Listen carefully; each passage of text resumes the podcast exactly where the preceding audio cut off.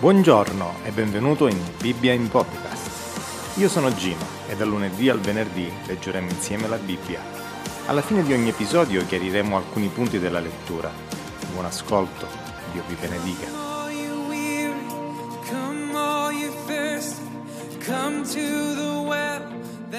Marco capitolo 15 La mattina presto i capi dei sacerdoti con gli anziani, gli scribi e tutto il sinedrio Tenuto consiglio, legarono Gesù, lo portarono via e lo consegnarono a Pilato. Pilato gli domandò, Sei tu il re dei giudei? Gesù gli rispose, Tu lo dici. I capi dei sacerdoti lo accusavano di molte cose e Pilato di nuovo lo interrogò dicendo, Non rispondi nulla? Vedi di quante cose ti accusano? Ma Gesù non rispose più nulla e Pilato se ne meravigliava. Ad ogni festa egli era solito liberare loro un carcerato, quello che essi domandavano. Vi era allora in prigione un tale chiamato Barabba, insieme ad alcuni ribelli, i quali avevano commesso un omicidio durante una rivolta, e la folla salita cominciò a chiedere che facesse per loro come era solito fare. E Pilato rispose loro, volete che io vi liberi il re dei giudei? Perché sapeva che i capi dei sacerdoti glielo avevano consegnato per invidia, ma i capi dei sacerdoti incitarono la folla perché piuttosto liberasse loro Barabba. Pilato si rivolse di nuovo a loro dicendo, Che volete dunque che io faccia di colui che chiamate il re dei giudei? Ed essi di nuovo gridarono, Crocifiggilo. Pilato disse loro, Ma che male ha fatto? Ma essi gridarono più forte che mai, Crocifiggilo. Pilato volendo soddisfare la folla, liberò loro Barabba e consegnò Gesù dopo averlo flagellato perché fosse crocifisso. Allora i soldati lo condussero nel cortile interno, cioè dentro il pretorio e radunarono tutta la corte. Lo vestirono di porpora e dopo aver intrecciata una corona di spine, gliela misero sul capo e cominciarono a salutarlo. Salve, re dei giudei! E gli percuotevano il capo con una canna, gli sputavano addosso e mettendosi in ginocchio si prostravano davanti a lui. Dopo averlo schernito lo spogliarono della porpola, lo rivestirono delle sue vesti e lo condussero fuori per crocifiggerlo costrinsero a portare la croce di lui a un certo Simone di Cirene, padre di Alessandro e di Rufo, che passava di là tornando dai campi, e condussero Gesù al luogo detto Golgota, che tradotto vuol dire luogo del teschio. Gli diedero da bere del vino mescolato con mirra, ma non ne prese. Poi lo crocifissero e si divisero le sue vesti, tirandole a sorte per sapere quello che ciascuno dovesse prendere. Era l'ora terza quando lo crocifissero. L'iscrizione indicante il motivo della condanna diceva il re dei giudei. Con lui crocifissero due ladroni, uno alla sua destra e l'altro alla sua sinistra, e si adempì la scrittura che dice egli è stato contato fra i malfattori. Quelli che passavano di là lo insultavano, scuotendo il capo e dicendo e tu distruggi il tempio e lo ricostruisci in tre giorni? Salva te stesso e scendi giù dalla croce. Allo stesso modo anche i capi dei sacerdoti con gli scribi, beffandosi, dicevano l'un l'altro, ha salvato altri e non può salvare se stesso. Il Cristo, il Re di Israele, scenda ora dalla croce affinché vediamo e crediamo. Anche quelli che erano stati crocifissi con lui lo insultavano. Venuta l'ora sesta si fecero tenebre su tutto il paese, fino all'ora nona. All'ora nona Gesù gridò a gran voce dicendo Eloi, Eloi, lama sabachthani, che tradotto vuol dire Dio mio, Dio mio, perché mi hai abbandonato? Alcuni dei presenti, udito ciò, dicevano chiama Elia. Uno di loro corse e dopo aver insuppato l'aceto, d'aceto una spugna, la pose in cima ad una canna e gli diede da bere, dicendo aspettate, vediamo se Elia viene a farlo scendere. Gesù, emesso un gran grido, rese lo spirito. La cortina del tempio si squarciò in due, da cima a fondo, e il centurione che era lì presente di fronte a Gesù, avendolo visto spirare in quel modo, disse, veramente quest'uomo era figlio di Dio. Vi erano pure delle donne che guardavano da lontano. Tra di loro vi erano anche Maria Maddalena, Maria, madre di Giacomo il minore, e Diose e Salome, che mentre egli era in Galilea lo seguivano e lo servivano, e molte altre che erano salite con lui a Gerusalemme. Essendo già sera, poiché era la preparazione, cioè la vigilia del sabato, venne Giuseppe da Rimatrea, illustre membro del consiglio, il quale aspettava anch'egli il regno di Dio. E fattosi coraggio, si presentò a Pilato e chiese il corpo di Gesù. Pilato si meravigliò che fosse già morto. e chiamato il centurione gli domandò se fosse morto da molto tempo. Avutene conferma dal centurione diede il corpo a Giuseppe.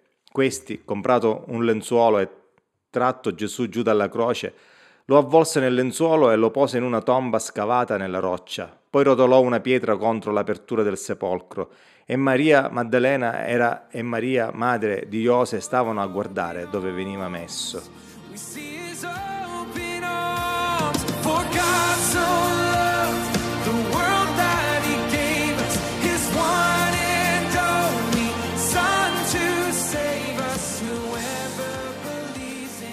Il re dei giudei.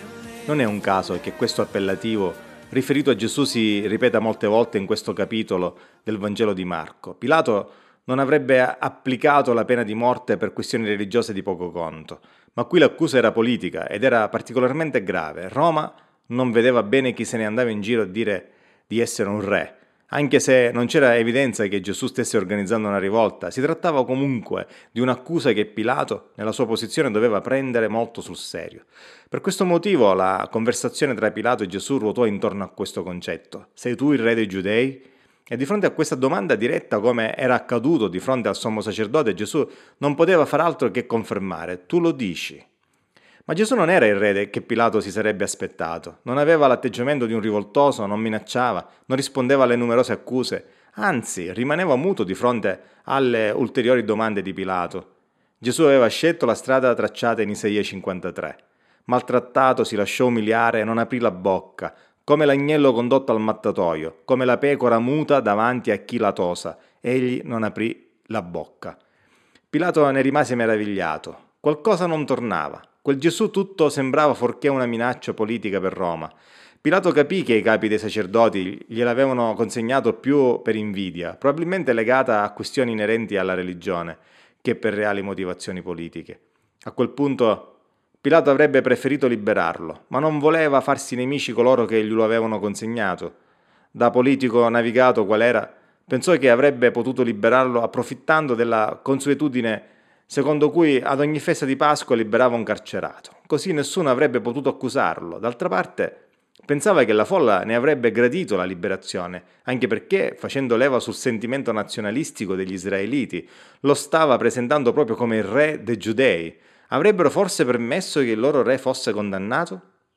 Ma con sorpresa di Pilato, i capi dei sacerdoti spinsero la folla a chiedere la liberazione di un altro carcerato, Barabba un vero rivoltoso che aveva commesso un omicidio durante una rivolta.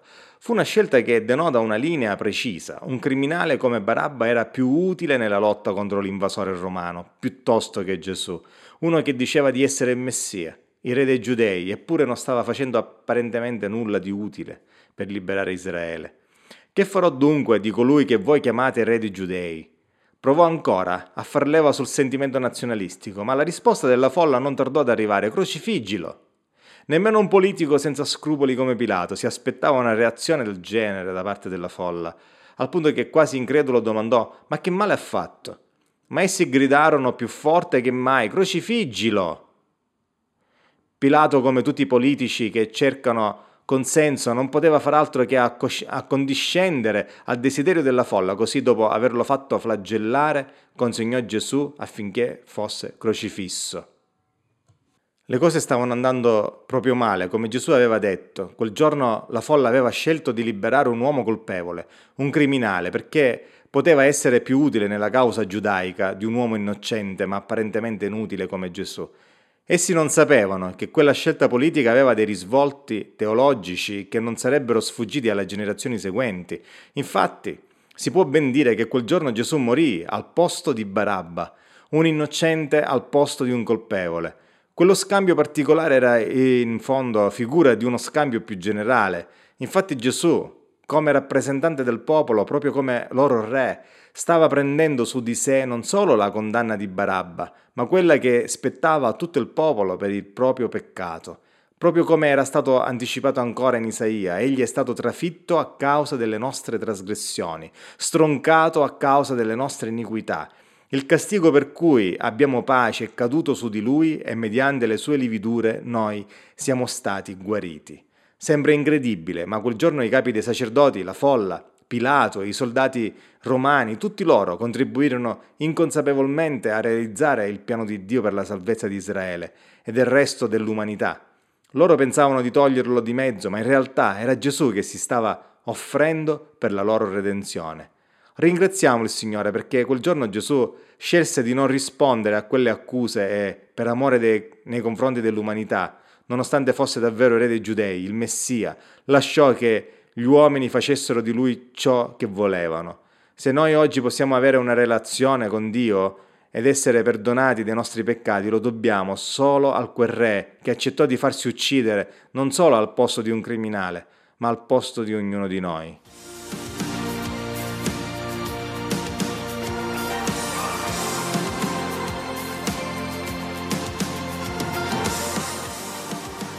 Ciao, io sono Gino e questa è Bibbia in podcast.